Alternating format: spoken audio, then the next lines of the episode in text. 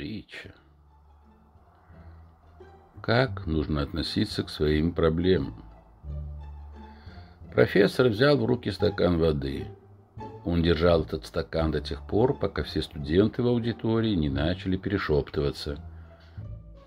А затем задал вопрос: сколько, по-вашему, может весить этот стакан? «Пятьдесят грамм», — сказал один студент. «Сто грамм», — ответил другой. «Сто двадцать пять грамм», — выкрикнул третий. «Я и сам точно не знаю», — проговорил профессор. «Чтобы доподлинно узнать это, нужно стакан взвесить. Но вопрос не в этом. Что произойдет, если я продержу так стакан в течение пяти минут?» «Ничего», — ответили студенты. «Ладно. А что произойдет, если я подержу этот стакан на протяжении часа?» — задал новый вопрос профессор. «У вас заболит рука», — предположил один парень. «Согласен. А что будет, если вот так продержу стакан весь день?»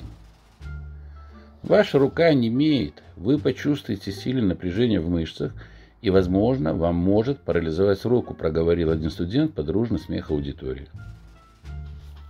«Согласен», — невозмутимо произнес профессор. «Но изменился ли вес стакана за это время?» «Нет», — закричали все дружно.